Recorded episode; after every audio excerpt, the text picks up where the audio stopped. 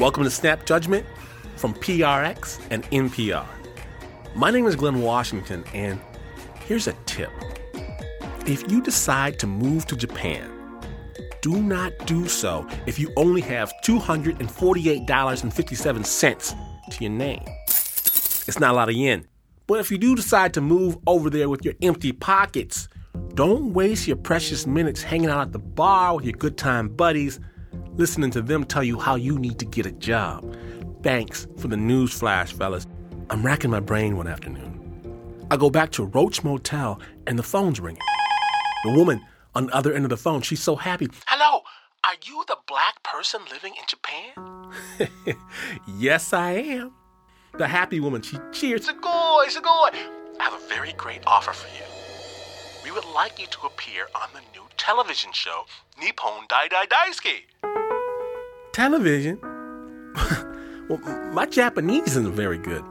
No, Sugoi Jojo, Sugoi You're extremely skillful. You're talking to me right now. Huh?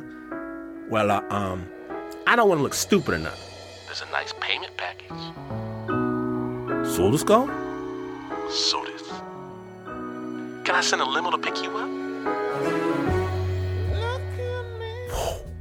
A limo? Yes, we need to start shooting later today. You don't mind, do you? Cool.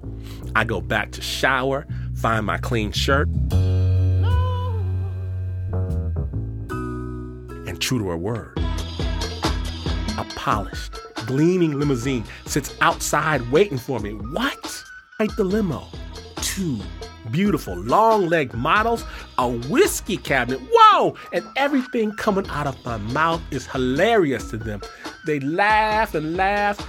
And far too soon, we pull up at NHK Studios in Osaka. I figure I've been clowning the whole ride. Why stop now?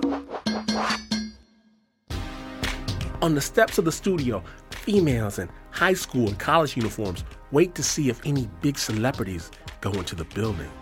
I put on my sunglasses, put my right hand over my face, get out of the limousine, and run toward the front doors of the studio. The crowd starts screaming. They're jumping, hollering, clapping. Hands are reaching for me as I get to the door and pulled inside by the security guards.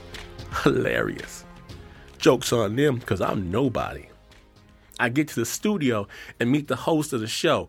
He's cool because his hair is wrapped in a red bandana. He's like, John Doe, he couldn't have been which is like, you gotta represent and speak the accent of where you're from. And I'm like, I'm from Detroit. He's like, not today, you're not. You are. Hikone Today, you're representing Hikone.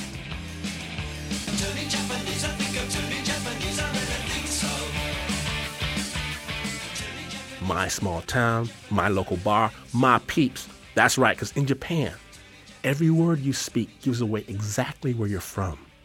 And I had to do it right. So I'm like, cool. My Japanese is pretty crappy, but I'm probably gonna be with a bunch of foreigners, and their Japanese is probably gonna be pretty crappy too. Nope. We sit down, and these other people are speaking like college professors. I gotta change up strategy. I figure I'll let the nerds do their thing, and I'll sneak in with the laugh lines. Then it's lights, camera, action. Nippon Dai Dai Daisuke! It's, it's a round table and we're talking about stuff and culture and I'm trying to be funny in a regional dialect and I make a few mistakes, but I'm just happy to be hanging with the big boys. The initial taping finishes and the happy lady takes me into another studio where they ask me what I would do if I lived in a one room Japanese apartment and my mother in law asked to move in. I answer as best I can and it's over. Everybody smiles. They tell me the show's gonna air in a month. They hand me a fat check and I'm out. Cool. Perfect. But what they didn't mention was the promotion for the show.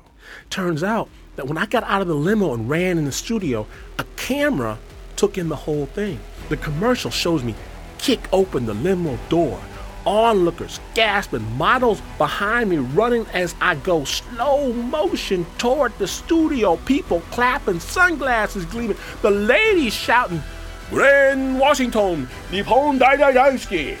It's fat! And the commercial is running 24 7.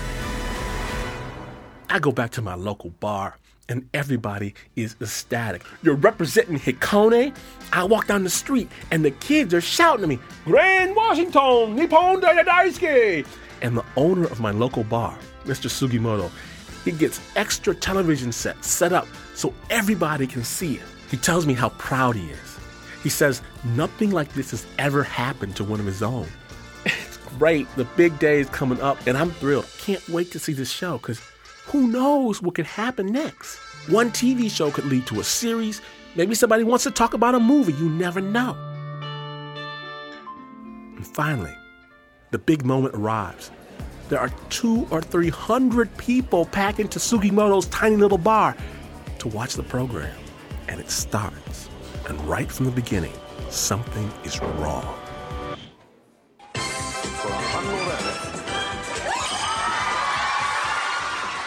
Everyone's talking, having a good time, chatting about this and that.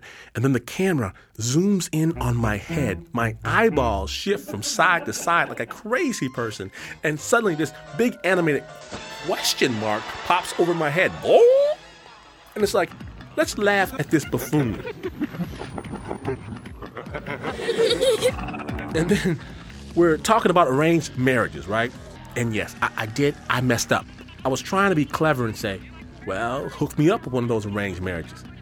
The word for arranged marriage is omiai, but instead I said omiyage, which meant that in the middle of the conversation, I pop up and say, I would like a present, please.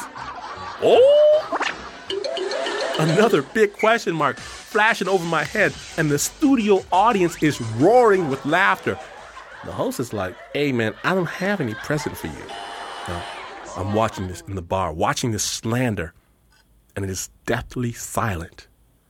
No one in Hikone is laughing. No one is drinking their drink.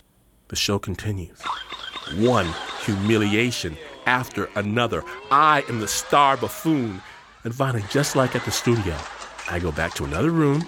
The host asks me what I would do if my mother in law had to move in with me.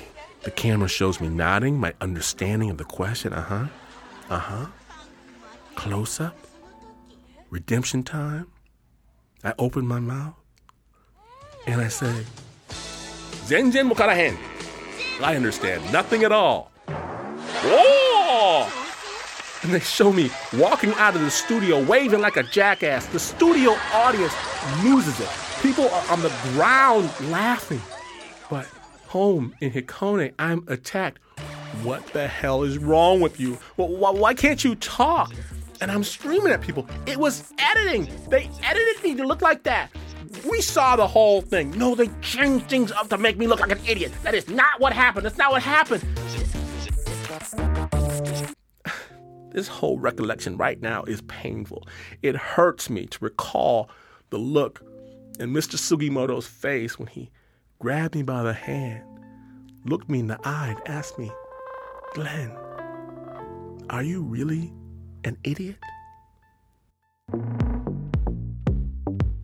Today, on Snap Judgment from PRX and NPR, Fame. Stories about getting there, the lights, the thrill, the VIP rope, watching from a distance and having it thrust on you when you least expect it. And what happens when you fall?